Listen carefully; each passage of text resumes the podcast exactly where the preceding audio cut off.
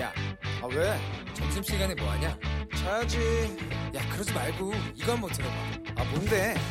지금 당장 라디오를 켜봐 나른한 오후 깨울 시사 토크쇼 모두가 즐길 수 있고 함께하는 시간 유쾌하고도 신나는 시사 토크쇼 오태훈의 시사본부. 네, KBS 라디오 오태훈의 시사본부 2부 시작합니다. 청취자 여러분들의 참여 기다리고 있습니다. 샵 9730 우물정 9730번으로 생방송 중에 의견 보내주시면 되고요. 짧은 문자 50원, 긴 문자 100원, 어플리케이션 콩은 무료로 이용하실 수 있습니다. 또 팟캐스트와 콩, KBS 홈페이지를 통해서 다시 들으실 수 있고 오태훈의 시사본부 유튜브에서 일라디오 혹은 시사본부 이렇게 검색하시면 영상으로도 만나실 수 있고 유튜브 댓글로 의견 보내주실 수 있습니다. 주말 동안의 이슈들 정리하고 또 이번 주에 눈여겨봐야 할 소식들 살펴보는 시간입니다. 시사구말리 문화일보의 이현정 논설위원 나오셨습니다. 어서 오세요. 네 안녕하세요. 예 그리고 강선우 시사평론가 나오셨습니다. 어서 오십시오. 네, 안녕하세요. 네. 국회가 오늘부터 여야 교섭단체 3당 원내대표 연설 진행을 합니다. 어, 오늘 이인영 더불어민주당 원내대표가 연설을 했는데요. 공수처 설치를 비롯해서 검찰 개혁, 또 선거제 개혁, 대학 입시 개혁 등 공정을 주제로 한 과제를 제시를 했습니다. 오늘 오전에 있었던 그 민주당 여당의 원내대표 연설 어떤 부분들을 가장 인상 깊게 들으셨는지 여쭙겠습니다. 먼저 이현정 논설위원께서 네. 말씀해 주시죠. 저는 뭐 두 가지 점을 좀 지적을 하고 싶습니다. 네. 이인영 원내대표가 여당의 원내대표지 않습니까? 네. 두 가지를 좀 지적을 했는데 한국 경제의 가장 큰 위협이 어, 야당 리스크다라는 음. 이야기를 했어요. 어, 지금 뭐 성장률이 이제 뭐 1%대로 떨어진다는 등등 이야기가 있고 네. 최근에 뭐 경제 상황이 굉장히 안 좋아진 것은 사실입니다. 근데 집권 여당 대표가 이 경제의 가장 큰 요인이 야당 때문이다. 음. 우리 집권 여당은 뭐 별로 어, 책임이 없다. 이렇게 과연 책임을 떠넘길 수 있는 것인지. 그럼 야당이 지금 주 52시간을 했습니까? 최저임금을 급격히 인상을 했습니까? 네. 또 규제 개혁을 안 했습니까? 음. 자, 집권 여당과 정부의 책임이 당연히 있는 것이죠. 그러면 여당의 대표가 연설을 하려면 기본적으로 자신들의 잘못을 먼저 이야기를 하고 그렇다면 야당이 또 이런 부분에 있어서 문제가 있다고 지적을 해야 맞을 텐데 문제는 이 경제가 잘못된 게 다 야당 리스크가 최고의 문제다라고 이야기하는 것은 너무나 무책임한 발언이 아닌가 하는 생각이 들고요. 네. 두 번째로 인사청문회와 관련해서 어, 인사청문회를 두 가지로 분리하자고 했습니다. 자, 신상을 터는 것하고 그 다음에 이제 정책청문회를 분리해서 하자 했는데 음. 물론 그동안 인사청문회가 뭐 과도한 신상털이가 있다는 지적들은 있었습니다. 네, 네. 근데 이인영 대표 원내대표는 인사청문회가 비인간적이고 비인격적이고 비인권적인 청문회였다라는 지적을 했어요. 네. 자, 그러면 지금까지 우리가 35명의 문재인 정부 들어서서 장관급 중에서 5명이 낙마를 했습니다. 그러면 집 세 채 가진 국토부 장관 후보자, 그리고 젊은 시절 여인, 여- 여성이 원하지 않는데 어, 결혼 혼인 신고를 해서 어, 그게 문제가 돼서 낙마했던 어, 법무부 장관 후보자. 과연 이것이 인사청문회에서 밝혀진 게 비인격적이고 비인권적인가요? 음. 아니지 않습니까? 기본적으로 장관을 하기 위한 자격이라는 게 과연 법을 지켰느냐가 가장 중요한 것이죠. 그런 걸 따져봐야 될 것이고 또 하나의 문제는 이 청와대 민정수석실에서 기본적으로 이제 인사 검증을 하지 않습니까? 네. 자, 근데 언론에서 하루 만에 밝혀내는 사항들을 왜 그 민정수석실에 못 밝혀내죠? 음. 그리고 그런 문제가 있는 사람들이 자기 편이기 때문에 임명했던 것 그게 문제지 않습니까? 자 조국 전 장관만 하더라도 분명히 불법의 여지가 충분히 있음에도 불구하고 임명을 강행했잖아요. 네. 근데 그 청문회를 두고 비인간적이다, 비인격적이다, 음. 비인권적이다 라고 과연 이야기할 수 있습니까? 자기들의 잘못에 대해서 자기 편이면 괜찮고 남의 편이면 아니다는 그런 생각을 가지고 하는 것을 제도 탓으로 돌리는데 과연 이게 제도 탓으로 돌릴 수 있는 것인지 오히려 인- 사람을 널리 찾아야 되는데 그 저는 이인영 원내대표 오늘 연설이 굉장히 실망스럽습니다. 네. 혹독하게 말씀해 주셨는데 여기에 대해서 강선우 평론가께서도 어떻게 들으셨는지.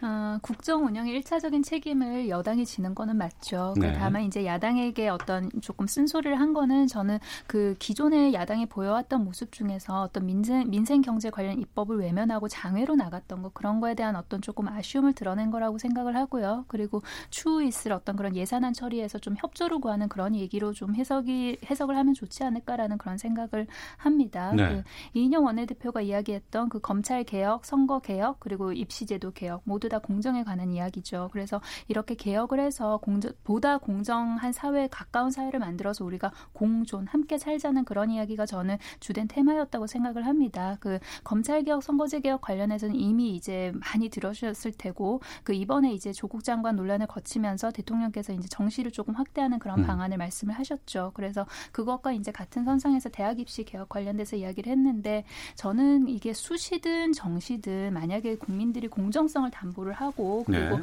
그 입시 제도에 따라서 대학을 공정하게 갈 수 있다는 그런 믿음만 신뢰만 줄 수 있다면 대학이 자율적으로 뭐 몇 퍼센트를 어떻게 뽑든 그게 무슨 상관이겠습니까? 그러면 일차적으로 그게 수시와 정시에 대한 그런 공정성이 담보돼야 되는 거 아니겠습니까? 그래서 거기로 가고 있는 저는 길에 있다고는 생각을 합니다. 음. 그래서 그 오늘 아침에 나온 여론조사를 보니까 그 정시 확대에 대한 찬성 비율도 훨씬 높더라고요. 근데 저는 이게 조금 더 어, 물론 방향을 그렇게 가져가되 조금 더 국민적인 그런 공론을 거쳐야 된다는 생각이 드는 게 우리가 수시를 그렇게 늘린 게 출발점이 어디였냐면 정시가 오히려 부모의 어떤 뭐 돈이나 부모의 어떤 배경의 영향을 더 많이 받을 수 있다고 해서 이제 수시를 늘린 거거든요. 예. 그런데 그렇게 해서 수시를 늘리다 보니까 어떤 과도기적 한 10여 년 전에 과도기적인 그런 시점을 거치면서 그 당시에는 오히려 또 그 부모의 어떤 영향력이 수시에 더 많이 미쳤어요. 근데 음. 지금 한 10년 정도 거쳐오면서 수시도 많이 좀 좋아졌다. 그러니까 예를 들면은 지금 현재는 학교 밖에서 어떤 스펙은 쓰지 못합니다. 교내에서만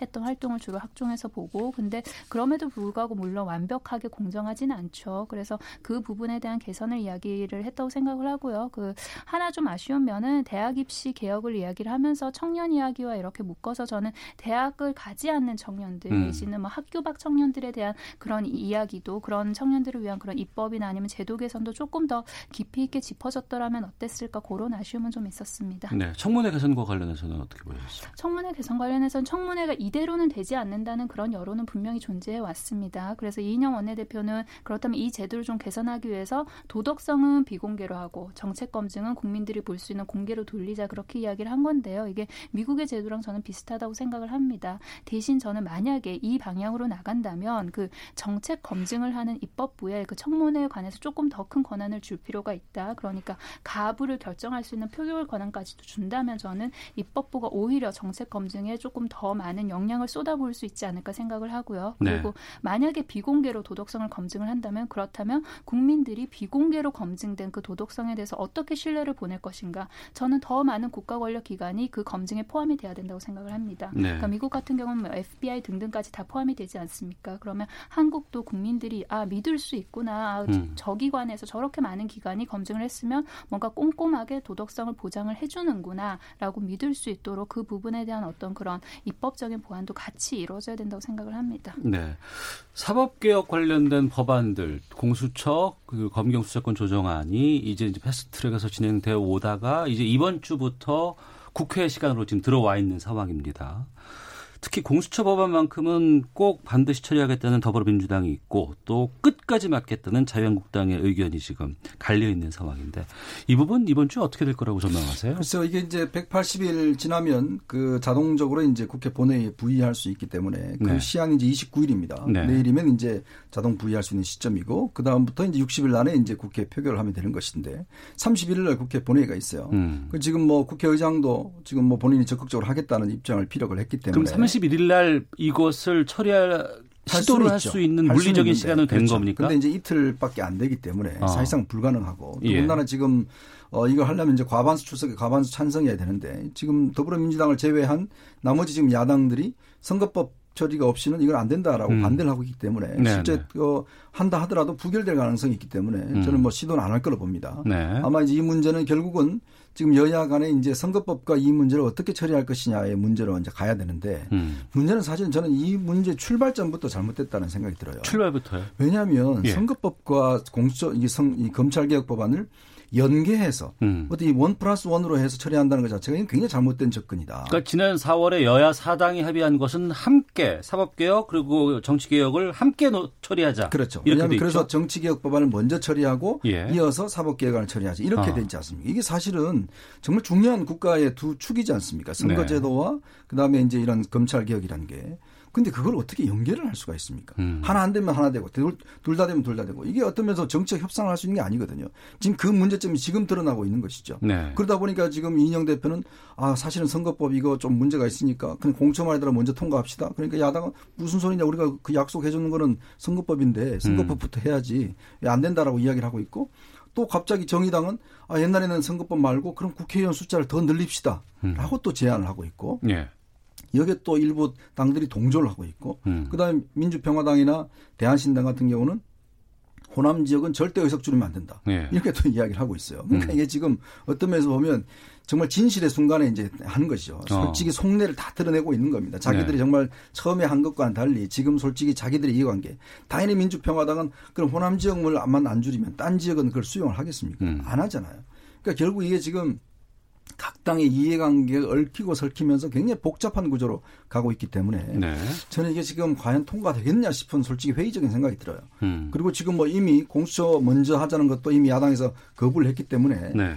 제가 볼 때는 이게 아마 선거법도 어려울 것이고 왜냐하면 선거법에서 우리가 국회의원들을 10명 늘린다 그러면 우리 국민들 동의하시겠습니까? 어, 국민들은 그 반대가 아, 상당히 높습니다. 당연하죠. 지금 예, 예. 저런 국회에 10명을 더 추가한다고 뭘 잘했다고 우리가 상으로 주겠습니까? 음. 좀 염치가 있어야죠. 저는 그래서 결국은 이 굉장히 어려운 국면으로 가지 않나 싶습니다. 네. 강선우 평론가께서는요? 그 이현정 논설위원님 말씀하셨다시피 이 두 가지를 묶는 바람에 지금 상당히 고차방정식이 돼버린 그런 면은 분명히 있습니다. 그럼 네. 이렇게 뭔가 복잡한 면을 맞았을 때는 그 복잡함을 좀 현실로 인식을 하고 이게 음. 어쩔 수 없는 우리의 현실이다. 그 토대 위에서 뭔가 좀 논의를 해야지 저는 발전적인 방향으로 하나라도 풀어낼 수 있다는 생각이 드는데요. 네. 근데 그 이제 검찰 개혁 관련돼서 이제 사개특위 올라갔던 그 공수처 설치, 검경 수사권 조정 그리고 그 정기특위에 있었던 이제 선거법 개혁 그렇게 두 가지지 않습니까? 그렇다면 이 두 가지 안건은 그 일반 안건이 아니라 패스트트랙에 올라탔던 그런 안건입니다. 그렇다면 음. 일반 안건 같은 경우는 여야가 합의를 해서 이제 상정을 하면 됩니다. 근데 패스트트랙에 올라탔던 안건 같은 경우는 이제 그 국회의장이 본회의에 부의를 할 수 있어요. 그러니까 부의라고 하는 것은 이제 본회의 심의 상태로 만들어 놓는 거거든요. 네. 부의를 한 다음에 이제 상정을 해서 그다음에 표결을 붙이면 되는 겁니다. 그래서 문희상 국회의장 같은 경우는 지금 현재는 이제 부의를 할지 안 할지는 조금 조금 더 지켜봐야 될 것 같은데 근데 이게 또 부의를 한다고 해도 상정이 목적이 아니지 않습니까? 음. 어쨌든 본회의 표결을 통해서 이게 통과가 돼야 되는 건데 네. 통과가 되려면 100 그니까 270, 297명 중에 149표가 필요해요. 음. 그렇다면 음, 더불어민주당 같은 경우에 128표를 빼면은 이제 21표 정도가 모자란 건데 그러면 그 21표에 대한 또 확실한 보장이 되지 않으면 이거 쉽게 또 표결에 들어가기는 어려울 거라고 저는 생각을 합니다. 그래서 지금 현재 좀 쉽지 않은 상황인 것 같은데 그 조금 오늘 이제 그 여야 원내대표가 만나고 그 네. 문희상 의장과 만나니까 이게 뭐 부의를 할지 안 할지 아니면 또 어떤 논의가 조금 더 될지는 좀 지켜봐야 될 것 같은데요. 그 검찰 개혁 등 관련해서는 이제 공수처 관련해서는 저는 어쨌든 그 뭐 정치적으로 서로 주고받고 딜을 통해서 뭐 21표를 확보하든 아니든 떠나서 가장 중요한 거는 국민의 뜻이라고 생각을 음. 합니다. 그래서 결국은 이제 여론의 힘이 돼서 밀고 나갈 수 있을 텐데 여론의 힘을 조금 더 받으려면 그러니까 예전 비해서는 이제 공수처 관련해서 찬성하는 입장이 조금 더 준 그런 여론조사도 보이더라고요. 최근 들어가지고 예. 그렇다면 이게 국민의 힘을 조금 더 받으려면 국민에게 좀 세세히 설명을 하고 하고 그 이유에 대한 그런 당위성을 좀 더 확보하려는 그런 노력이 저는 좀 더 필요할 것 같고요. 음. 그리고 선거제 관련해서는 이 선거제의 비례성이나 아니면 대표성을 우리가 더 확, 확대해야 된다는 거에 대해서 뭐 반대하는 그런 국민이 어디 있겠습니까? 근데 다만 이 지금 현재 시행하려고 하는 이 연동형 비례대표제가 지금 현재 공존하고 있는 대통령제와 이게 조화를 잘 이루고 있는지 내지는 이 연동형 비례대표제 내가 뽑는 이 한 표가 어디로 어떻게 가는지 그게 쉬운 선거 제도인지 그 두 가지에 대해서는 국민들이 아직도 물음표를 많이 찍고 계시거든요. 예. 그렇다면 거기에 대해서도 좀 국민께 다가가는 그런 노력이 좀 더 필요하지 않나 그 본회의에 상정해서 표결하기 전에 저는 좀 그런 노력을 입법부가 조금 더 열심히 해주셨으면 하는 바람입니다. 알겠습니다. 자 시사구말리 이현종 문화일보 논설위원 강선호 시사평론가 두 분과 함께 말씀 나누고 있는데요. 아, 지난 주 말쯤 해서 어, 물론 그 전부터 있었습니다만 특히 민주당의 초선 의원들이 잇따라 불출마를 선언을 했습니다. 어, 15일에 이철희 의원이 그리고 또 표창원 의원이 지난 주말에 금요일인가요? 총선 불출마를 선언을 했는데 어떻게 보세요? 왜 이런 그 초, 초선들의 불출마가 나오는 것인지 또 이것이 앞으로 정치계에는 어떤 영향을 미칠지에 대해서 좀 얘기 듣겠습니다. 물론 뭐 개인적인 이유도 있겠죠. 네. 이철희 의원 같은 경우는 원래는 뭐 본인은 절대 이렇게 일반적인 직접 선거를 나가지 않겠다. 예전부터 이야기를 했었는데 뭐 얼마 전부터는 이제 생각이 좀 바뀌어서 뭐 음. 뭐 구로에 나간다는 뭐 이야기도 있었고 했는데 결국은 네. 이제 불출마로 결정을 했어요. 어, 아마 본인 입장에서 보면 어, 정치를 어떤 면에서 이제 선거에 직접 현장에 뛰어들어야 되는데 그러기 위해서는 여러 가지 명분과 좀 자신감이 없다라는 측면이 있는 것 같고요. 그러니까 이철희 의원이 지금 비례대표로 그렇습니다. 비례대표고요. 예. 그다음에 표창원 의원은 이제 아시겠지만 용인의 이제 지역구를 갖고 있는 의원인데 그러니까 본인도 아마 이제 국회 처음부터 저는 좀비 같이 살았다 이렇게 이야기할 정도로 굉장히 이제 국회에 대한 이제 회의적인 시각들이 많았던 것 같아요. 아마 지금 음. 이해찬 대표를 오늘 만났다고 합니다. 네. 만나서 이제 그런 뜻을 다시 한번 확인했다고 하는데 어쨌거나 본인들 입장에서 보면 그런 것 같습니다. 지금 이제 민주당의 구조가 예전 같으면 당내에 사실 이제 주류와 비주류가 한 7대 3 정도 이렇게 비율이 되면서 근데 어떤 이 비주류의 목소리가 굉장히 컸거든요. 음. 뭐 안철수 전 대표라든 이런 분들이 계실 때는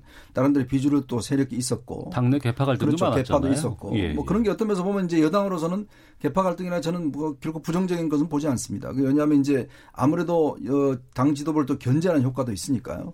근데 그 이후에 사실은 민주당이 굉장히 하나의 색깔로 많이 바뀌었어요. 음. 이제 그러다 보니까 예전에 어떤 그런 트라우마 때문에 분열돼서는 안 된다. 우리는 한 목소리, 원보이스를 내야 된다. 이런 어떤 그 강압이 있기 때문에 사실은 초선들이 뭔가 적극적으로 당의 개혁을 위해서 뭔가 목소리를 전혀 내지는 못했어요. 어. 예전 같으면 뭐 아시겠지만 야, 지금 야당도 보면 민본 20일 뭐 등등 여러 가지 초선 모임이 있으면서 상당히 개혁적인 목소리를 많이 내왔고 그것이 우리 정당 발전에 큰 힘이 되어 왔습니다. 근데 지금의 어, 지금 민주당의 초선이 혹시 있나요? 저는 기억이 잘 없거든요. 그 그러면 오히려 뭐 친문 개파 모임 정도만 있는 것이지 아마 이제 그런 활동 때문에 의원들로서 본인의 어떤 이, 어, 이 성취감 이런 것들이 상당히 떨어지지 않았을까. 음. 그래서 아마 정말 좀 개혁을 해야 된다. 더군다나 지금 주류가 586 의원들이잖아요. 그러니까 그러다 보니까 너무 젊은 비중이 없죠. 30대 이하가 지금 30대만 지금 3명인가 4명 정도밖에 없습니다. 이제 그러다 보니까 의원들도 상당히 이제 연령들이 다 50대 위반이고 20대는 아예 없고. 그래서 최근에 뭐 김영 의원이 정말 이제 20, 30대들 좀 이거 비례대표 30%라도 좀 공천하자 이런 이야기를 하잖아요. 그러니까 당이 어떤 면에서 보면 좀 기득권화 돼 있고 한 목소리만 강요하고 이러다 보니까 여기서 내 역할은 없다라는 음. 판단을 한 것 같아요. 네. 저는 이게 굉장히 중요한 경고라고 봅니다. 당이 음. 경직돼 있으면요 잘 부러집니다. 예를 들어서 뭐, 문, 저, 이해찬 대표는 뭐 100년 정당을 이야기를 했지만 과연 이런 어떤 시스템 가지고 100년 정당 갈 수 있을까? 솔직히 좀 회의적인 생각입니다. 네. 당 내부 쪽으로 이제 많이 의견을 말씀해 주셨고요.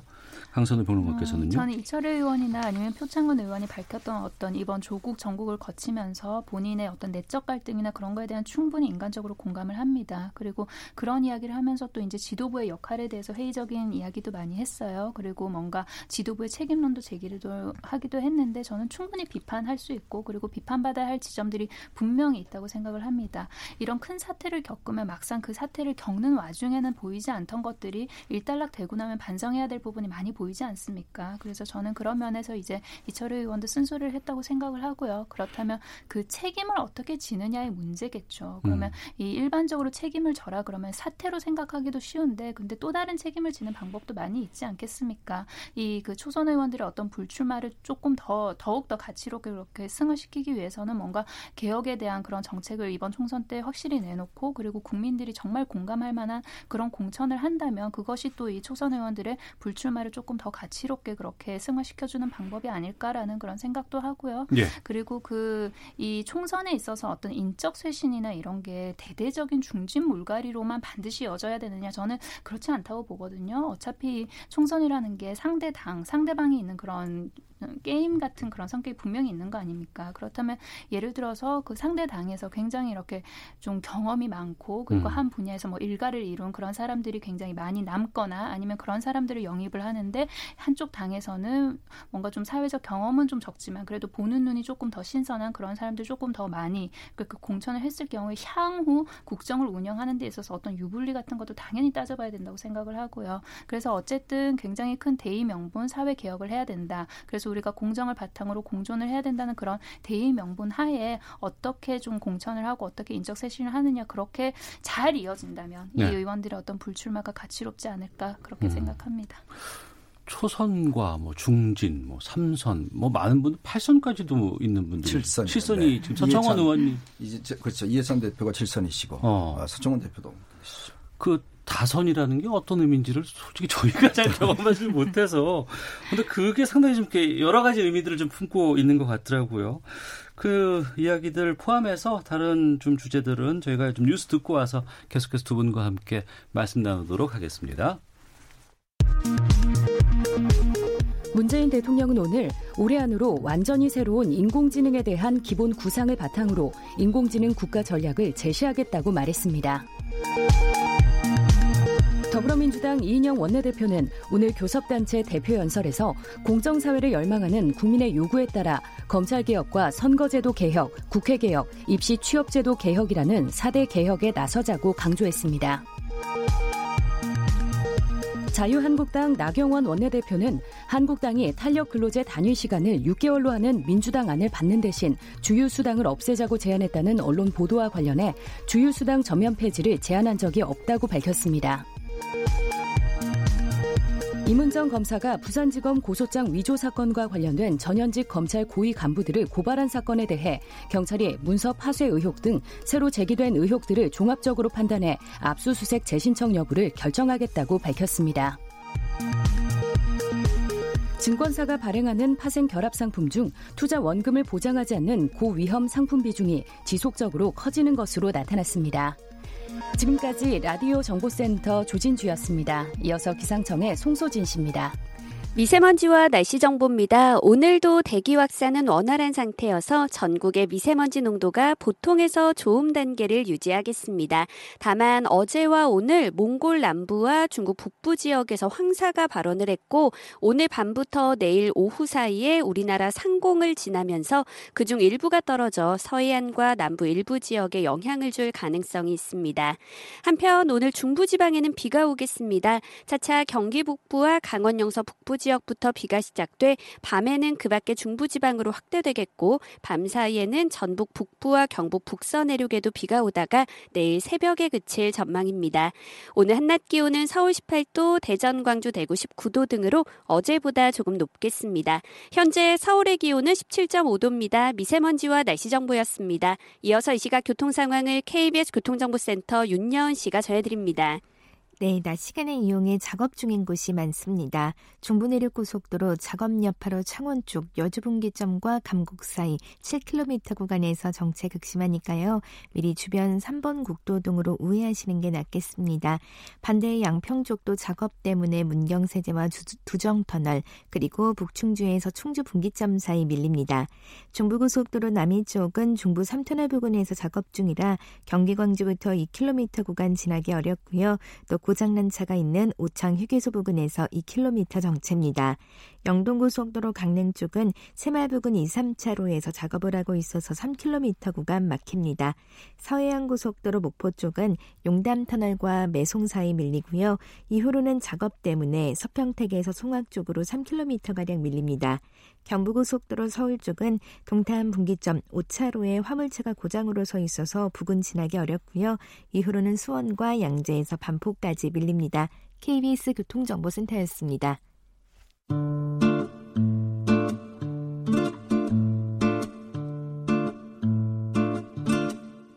오태훈의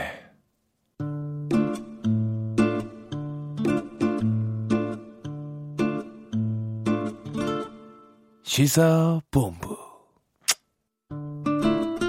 네, 월요일 2부 시사구말리 이현종 문화일보 논설위원 강선우 시사평론가와 함께하고 있습니다. 앞서 초선 의원들의 불출마에 대해서 말씀드렸는데요. 8204님께서 의견 보내주셨습니다. 초선 의원들의 불출마 선언, 우리 정치가 아프게 받아들여야 합니다. 내년 총선에서 국회가 전면적으로 물갈이 되지 않으면 우리나라의 미래도 없다고 봅니다 라는 의견 보내주셨습니다. 참 국회를 바라보는 국민들의 시선은 상당히 좀 따갑지 않나. 여기에는 다 모두가 다 공감하고 네. 있는 부분이 있는 것 같습니다. 어, 이런 상황이 어떻게 총선으로 이어질지에 대해서 짧게 한 1분씩 얘기 듣고 다음 주제로 좀 가보도록 하겠습니다.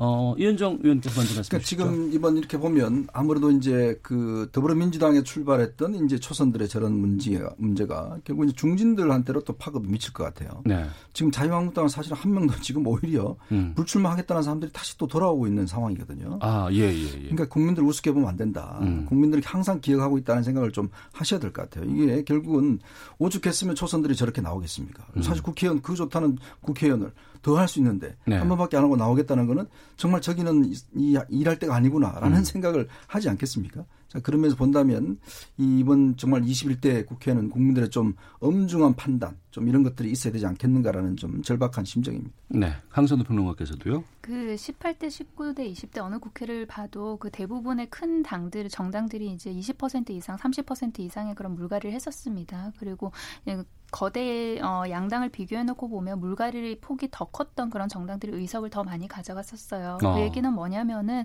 그 미래에 대한 어떤 가능성을 신선한 인물에 그렇게 기대를 더 건다는 그런 이야기거든요. 그 선거라는 게 어차피 상대가 있는 싸움이어 서 상대적인 평가긴 한데, 근데 저는 여당도 그렇고 야당도 그렇고 누가 누가 조금 덜 못하나 여기에 기대를 걸진 않았으면 좋겠습니다. 누가 조금 더 잘하나 이제 그런 기대를 걸 수 있도록 왜냐하면 덜 못하는 데다 표를 줘야 된다면 그거 그건 국민들의 손해니까요. 네.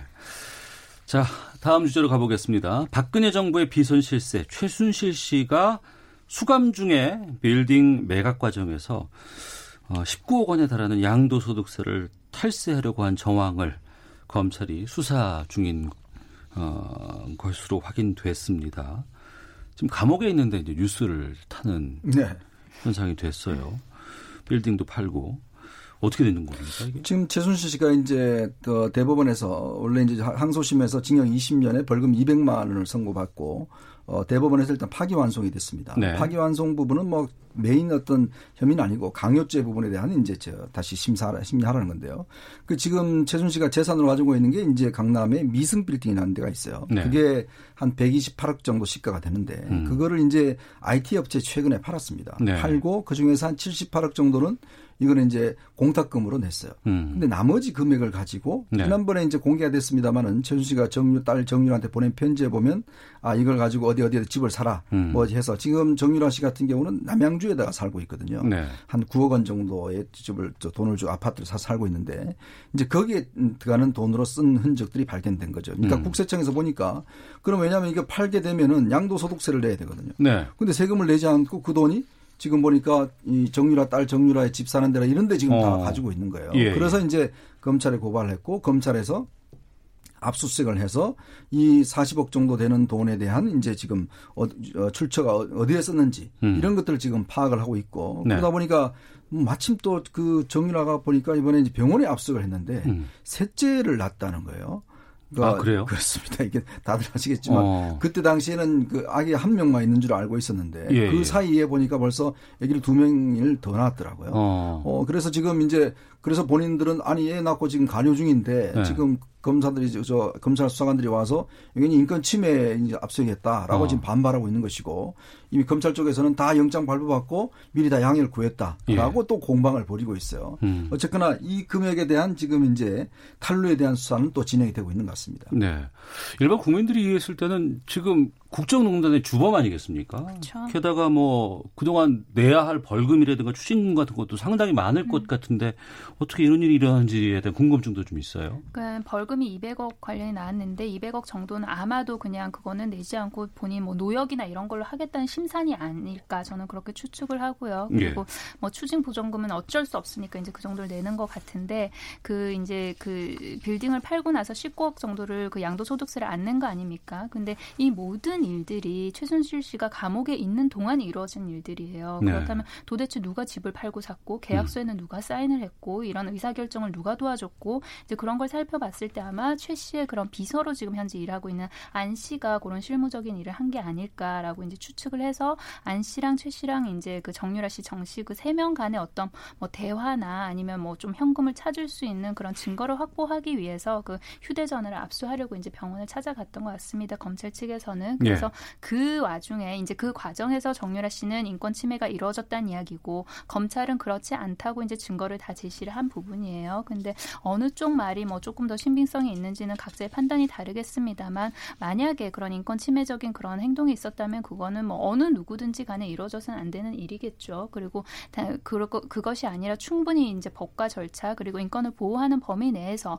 어떤 강제 수사가 이루어졌는데 지금 현재 그 인권을 그런 강조하는 사회 분위기를 틈타서 만약에 또 정유라 씨 쪽에서 그렇지 않았는데 그렇다고 또 이야기를 하면 그거는 그거대로 저는 또 비판을 받아야 된다고 생각을 합니다. 그 어쨌든 그 국민들의 입장에서는 지금 최순실 씨 이야기가 나오고 정유라 씨 이야기가 나오고 이런 뉴스가 계속해서 나오는 게 몇 년째입니까? 상당히 지금 피로감이 쌓인 그런 상태입니다. 그래서 곧 있으면 이제 그, 그 대법원에서 이제 파기 환송을 시키지 않았습니까? 네네. 그래서 파기 환송심도 재판이 시작이 될 텐데 저는 뭐 이렇다 저렇다 또 양도소득세를 안 냈다 세금 탄류가 있었다 이런 이야기 말고 정말로 좀 국민들께 죄송하다 얼마나 큰 혼란을 줬습니까? 그 지난 3년을 들, 지난 그 3년 전을 우리가 생각을 해보면 예. 정말로 좀 반성하는 모습 사과의 모습이 좀 뉴스로 나왔으면 하는 음. 생각입니다.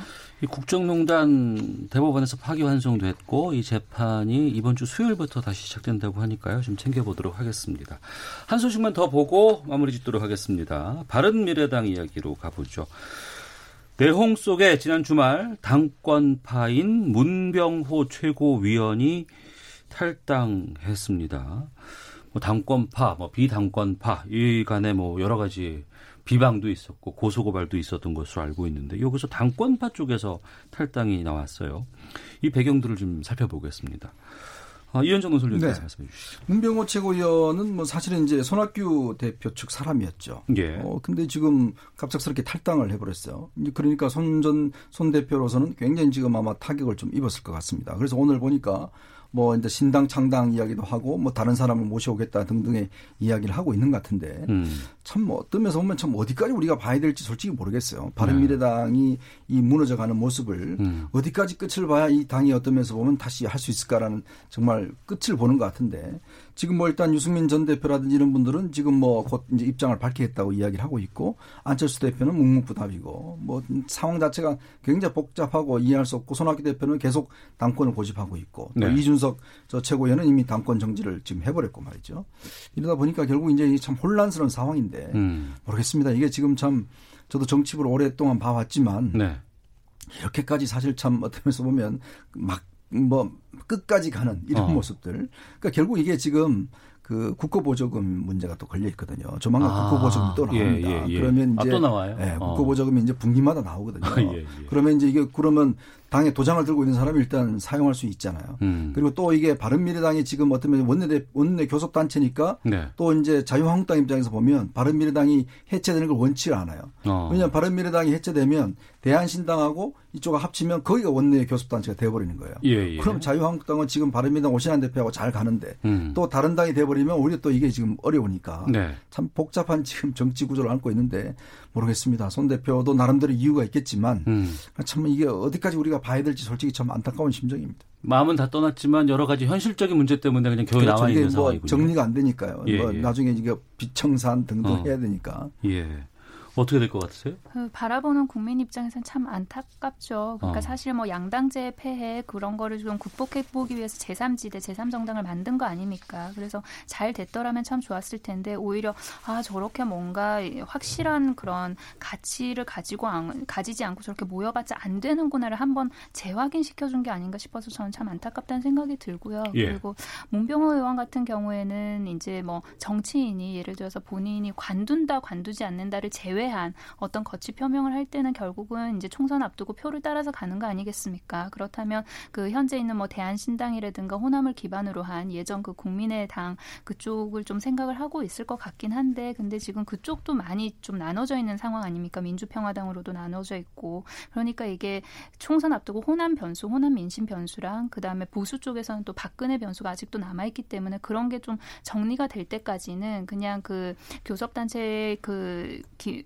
교섭단체에 주는 그런 그 돈을 목적으로 좀 모여 있긴 하지만 다들 지금 속으로는 다른 셈법으로 좀 주판을 두드리고 있지 않을까 그런 생각이 들어서요. 음. 그렇다면 그 민생은 정말 누가 챙길까 해서 좀 걱정이 많이 됩니다. 네.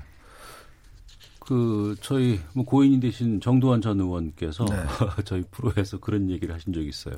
내년 4월 총선 때 되면은 정의당 빼고는 야당은 다 사라질 것 같다라고 얘기를 하셨는데 원래 들어가는 거죠. 뭐 양당 체제로 이제 왜냐하면 이 다당제 실험이 상당히 좀 실패했다는 어. 뭐 책들이 많지 않습니까? 결국 대통령제에서는 모르겠습니다. 이게 결국 양당제로 가는 게 또 한편으로 정답인 것 같기도 해요. 음.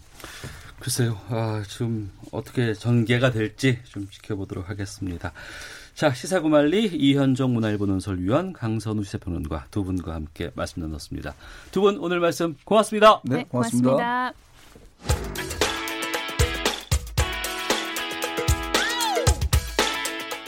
오태훈의 시사본부는 여러분의 소중한 의견을 기다립니다. 짧은 문자 50원, 긴 문자 100원의 정보 이용료가 되는 샵 9730, 우물정 9730번으로 문자 보내주십시오. KBS 라디오 앱 콩은 무료입니다. KBS 라디오 오태훈의 시사본부. 지금 여러분은 대한민국 라디오 유일의 점심 시사 프로그램을 듣고 계십니다. 네, 1시 41분 되고 있습니다. 우리나라 둘러싼 치열한 외교 상황을 명쾌하게 정리하고 분석하는 시간입니다. 외교 전쟁 국립외교원 김현욱 교수와 함께합니다. 어서 오십시오. 네, 안녕하세요. 예. 어제 한참 뉴스를 봤어요. 트럼프 대통령이 갑자기 트위터로 뭔가 엄청난 일이 벌어졌다라고 예고를 했고 네. 그것이 무슨 내용인가? 이게 북한 문제인가? 아니면 뭐 어디 문제인가? 아니면 탄핵 관련된 것인가? 뭐 여러 가지 고민들이 막 머릿속에 왔는데 나왔어요. 네. 순위파 극단주의 무장조직 조직이죠. 이 IS의 우두머리 아부 바크르 알 바그다디가 사망했다는 소식으로 그게 확인이 됐습니다. 네. 이게 어떤 의미가 있는 거예요? 어, 뭐 아시겠지만 IS라는 테러 조직은 극단주의적인 이제 이슬람 국가입니다. 이슬람 조직 테러 조직이고 어, 상당히 오랫동안 그 중동 지역하고 북아프리카 지역에서 활동을 하면서 뭐 글로벌한 그런 테러, 예를 들어서 뭐 러시아 전세기 추락 사건, 네. 뭐 파리, 브뤼셀 이런 곳에서 계속 테러를 했었고 그래서 어, 이 IS 소탕 작전도 상당히 유명했죠. 특히 어, 최근에 이제 시리아가 상당히 주목을 받고 있는데 쿠르드 지역에서 활동을 했다면서요? 네, 네, 네. 퇴치. 예, 그래서 IS를 퇴치하기 위해서 미군이 들어갔는데 실제 시리아 그의 정부가 그 반정부 세력들을 소탕을 하면서 미국은 또 반정부 세력 편을 들었고 러시아는 시리아 정부 편을 들면서 시리아 내에서 IS까지 삼파전이 일어나는 상당히 복합한 어. 복합 복잡한 그러한 상황을 연출하기도 했었잖아요. 그래서 그런 IS의 우두머리가 이번에 아, 미군의 어떤 작전에 의해서 사망했다. 음. 이거는 상당히 중요한 사건이라고 봅니다. 네. 그 지난번에 그 알카에다의 우두머리 빈 라덴을 소탕했던 그런 오바마 정부의 어떤 음. 군사 작전과도 견주어지는 아. 그러한 소탕 작전인데 예.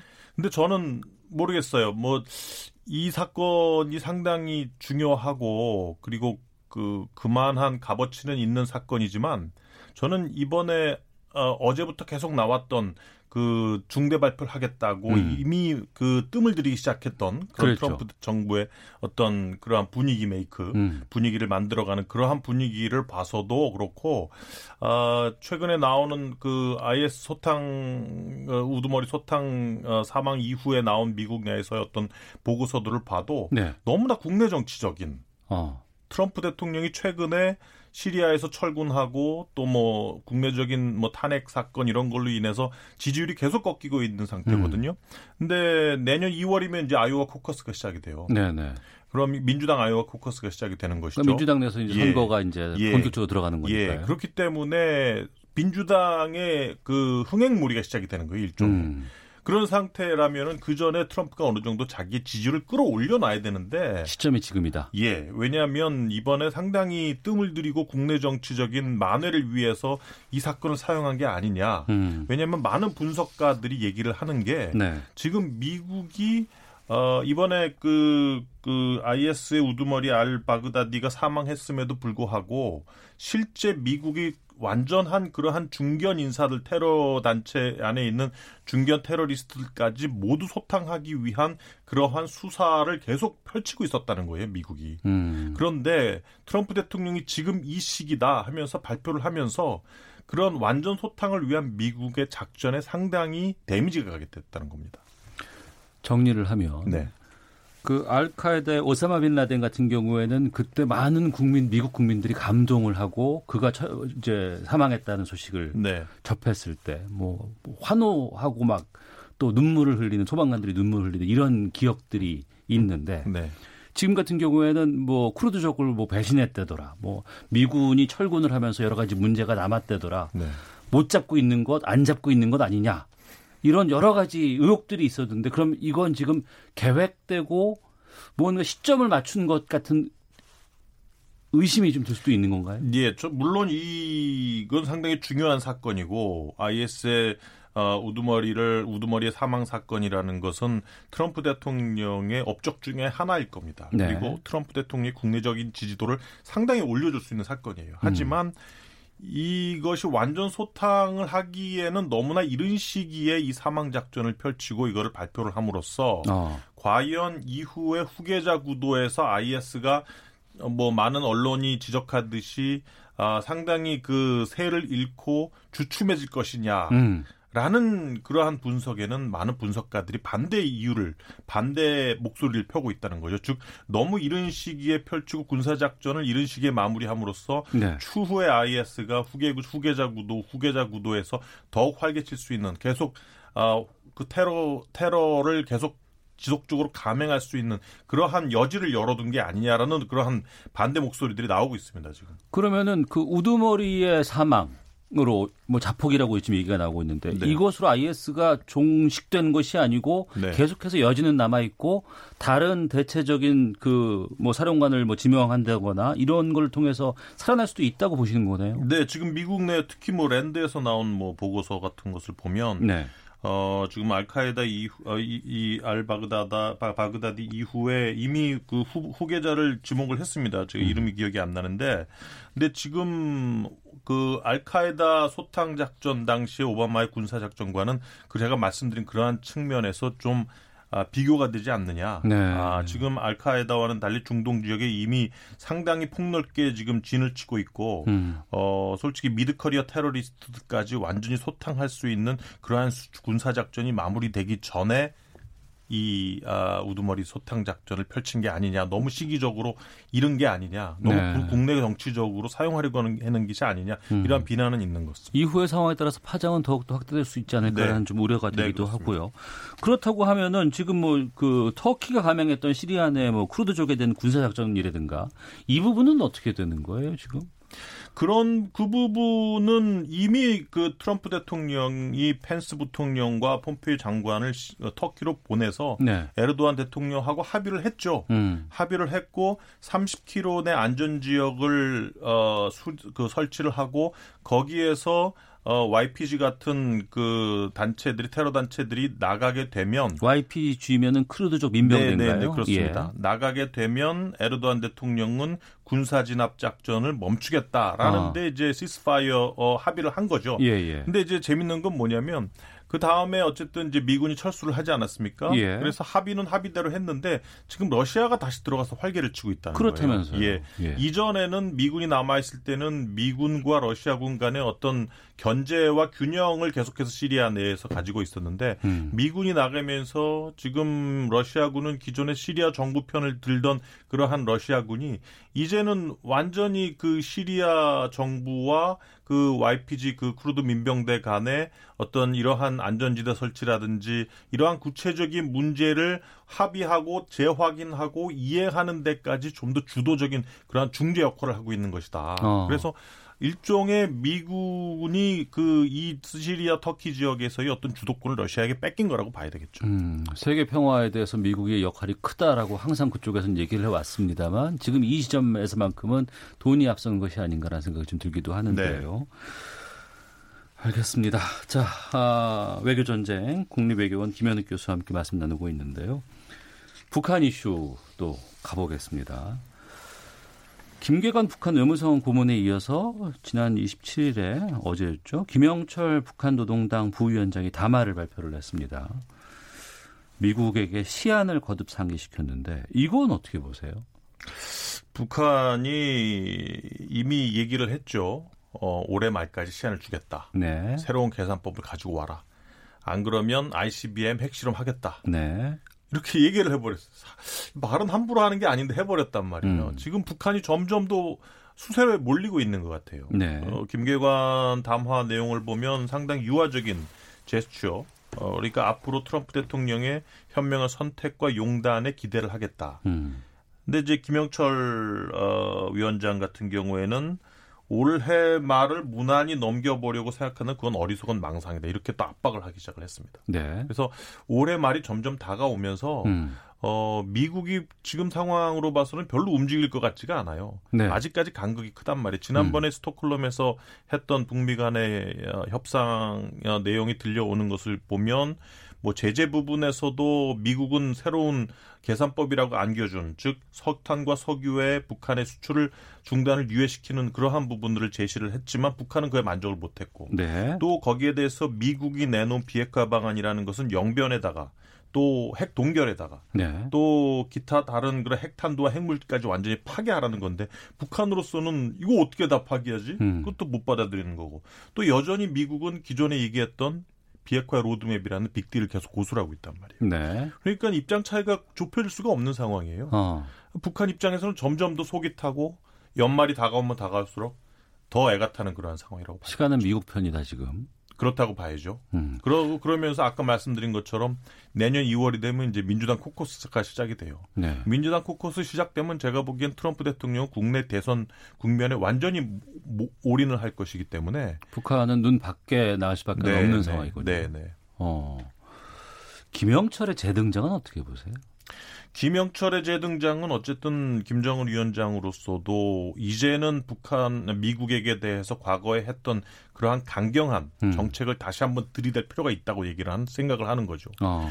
미국 측이 계속해서 불만을 했던 게 작년부터 해왔던 북미 간의 협상에서 김영철 좀 빼라 이런 네, 얘기였어요. 네. 그러니까 북한 입장에서는 뭐 볼튼하고 폼페오의 불만을 가졌듯이 미국 음. 입장에서는 김영철이 불만이었어요. 네. 김영철은 와서 뭐 대화도 안 하고 웃지도 음. 않고 미국이 대화하려 그러면 계속 아주 강경하게 거절을 하고 그래서 뭐 미국이 원하는 제대로 된 협상과 대화를 하지 못하는 상대다라는 게 미국의 불만이었거든요. 네. 그래서 뺐는데. 네. 근데 북한 북한 입장에서는 어쨌든 하노이 협상 실패 이후에 김영철을 뺐는데 음. 김영철을 빼도 협상이 진전이 안 되는 거예요. 어. 미국이 좀 더 말랑말랑하게 나올 줄 알았는데 예. 기존의 강경한 입장을 더 계속 고수하고 새로운 계산법을 안 가져오는 거거든요. 그럼 다시 해. 이렇게 해서 예. 됐고. 아. 참 깝깝합니다. 참나. 게다가 지금 그 금강산 관광 문제가 지금 다시 또 지금 불거지고 있습니다. 금강산 일대 남측 시설 너저분한 남측 시설을 철거하라는 지시가 있었고 또 거기에 대해서 통지문이 왔습니다. 또 오늘 우리 정부는 이 관련해서 회담을 하자라고 지금 북측에 통지문을 보냈어요. 이거 어떻게 보셨어요? 뭐 같은 선상에서 말씀을 드릴 수밖에 없는 것 같아요. 뭐 두 가지 의도가 있다고 보는데 하나는 어 북한은 미국과 협상에 있어서 제재를 풀어준다면 남북 경협 관련된 제재 완화가 아니라 유엔 관련된 유엔 제재 관련된 완화를 풀고 싶은 거예요. 네. 솔직히 북한 입장에서는 좀 더 통 크게 풀고 싶은 거죠. 근데 남북 경협 금강산이나 개성공단 정도 풀어봤자 음. 북한은 그거 가지고 원하는 경제 어 그 개혁도 못 하고 네. 중국으로부터 경제 지원도 받을 수가 없단 말이에요.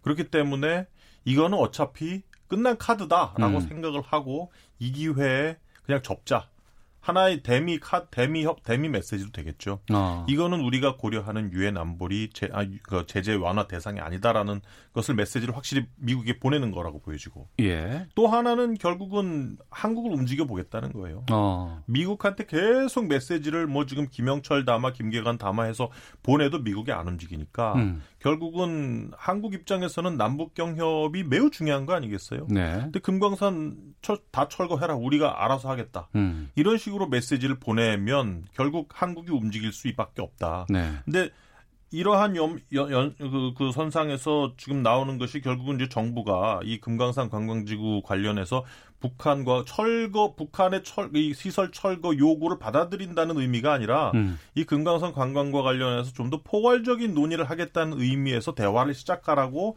북한에게 이제 접근을 하는 거예요, 한국이. 그러니까 네. 북한 입장에서는 어, 이제 잘 됐다. 음. 원하는 대로 됐구나. 네. 이제, 니- 이제 한국을 좀 잘 설득을 해서 한국이 음. 미국을 좀 움직이도록 해야겠다는 그러한 계산이 들어가 있다고 봐야죠. 아, 계산에 의한 것이었다. 네네. 아. 저는 이 그- 금강산 관광이 유엔 제재 대상이 아니라는 건 몰랐었어요. 유엔 제재 대상은 아니죠. 근데 금강산 관광을 이전에 현대 아산이 하듯 한다면 예. 한국으로부터 많은 현금이 들어가고 그러니까 돈이 들어가는 그 방법에 대해서의 문제점들이 네, 있기 때문에 벌크 캐시가. 들어간다는 게 제재 대상인 것이죠. 예. 알겠습니다. 어, 하나만 더 확인하고 마치도록 해야 될 것 같은데. 이게 또 돈 문제인데. 한미 2차 방위비 협상 지난주부터 열리고 있습니다. 네. 뭐, 뭐 6조 달라고 했던 것 같은 기억도 나고요. 네. 지금 어떤 상황이에요? 참 힘든 상황이에요. 지금 방위비 분담금 협상 같은 경우에는 한국이 시범 케이스입니다. 미국으로는. 네. 한국 아, 미국과 일본 간의 방위비 분담금 협상은 내후년에 시작합니다. 네. 그러니까 대선이 끝나고 시작한다는 거죠. 그리고 나토 같은 경우 나토와 미국과의 협상 같은 경우는 SMA 즉 그 소파 규정에 따른 그 협상이기 때문에 어, 나토 국가들은 우리가 지불하는 것처럼 뭐 군사 지원비라든지 뭐 시설비 이런 걸 낼 필요가 없어요. 그냥 시설에 시설만 제공을 하고 군사 시설이나 뭐 그 기지 아 에, 어떤 땅에 대한 그러한 유지비만 제공을 하면 되는 거예요. 네. 그렇기 때문에 비교 대상이 안 되는 거죠. 나토 음. 국가들과는. 그럼에도 불구하고 참 이게 억울해 보이는 게 지금 미국이 나토 국가들에 대해서 요구하는 게 이미 2014년도 웨일즈 나토 회의에서 합의한 것, 즉 아, GDP의 2.2% 이- GDP의 2%까지 방위비를 올리라는 거예요. 거기에 네. 합의를 했어요. 어. 근데 그리고 일본도 지금 계속 그 냉전 시대 때 갖고 있었던 어 1%를 GDP의 1% 이상을 방위비에 안 쏟아넣겠다는 룰을 적용하고 있는데 우리는 지금 2.6%를 지금 쓰고 있단 말이에요. 예. 그렇기 때문에 어쨌든 말씀하신 것처럼 50억 달러 즉 거의 6조 수준을 요구를 하고 있는데 제가 보기에는 뭐 몇 가지 고려를 좀 해야 됐다 된다 이렇게 보여집니다. 음, 뭐냐면 시간에 쫓기지 말아야 된다. 어. 지금 연말까지 해야 된다는 거 아니에요? 몇 달 안 남았는데. 더 연장시키거나 그때까지 합의 안 해도 된다. 네, 저는 어. 뭐 이번에는 확실하게 해야 된다. 예, 예. 굳이 시범 케이스로 맞을 필요는 없다는 것이고, 어 트럼프 대선 결과를 한번 봐야 돼요. 네. 그리고 미, 미국과 일본이 어떻게 합의를 하는지를 봐야 된단 말이에요. 음. 그래서 이번에는 한 1년, 2년 정도 합의를 일단 해놓고 네. 미국과 일본의 합의가 어떻게 돌아가는지를 보고 한번 재합의를 좀 해야 된다 이렇게 음. 보여지고 알겠습니다. 어, 또 하나는 짧게, 아, 예. 예. 아마도 이번 합의하고 그 미국이 우리 한국이나 기타 국가들에 대한 자동차 관세 부과 음. 이것도 연계시킬 가능성이 있지 않는가 한번 생각해 봐야 됩니다. 네. 시점은 상당히 좀 좋지 않은 상황인데 네. 이걸 좀 적절하게 좀 대응을 해야 되지 않나 싶은데요. 알겠습니다. 자, 김현욱 교수와 함께 했습니다. 고맙습니다. 네, 감사합니다. 예, 오태훈의 시사본 마치겠습니다. 내일 뵙겠습니다. 안녕히 계십시오.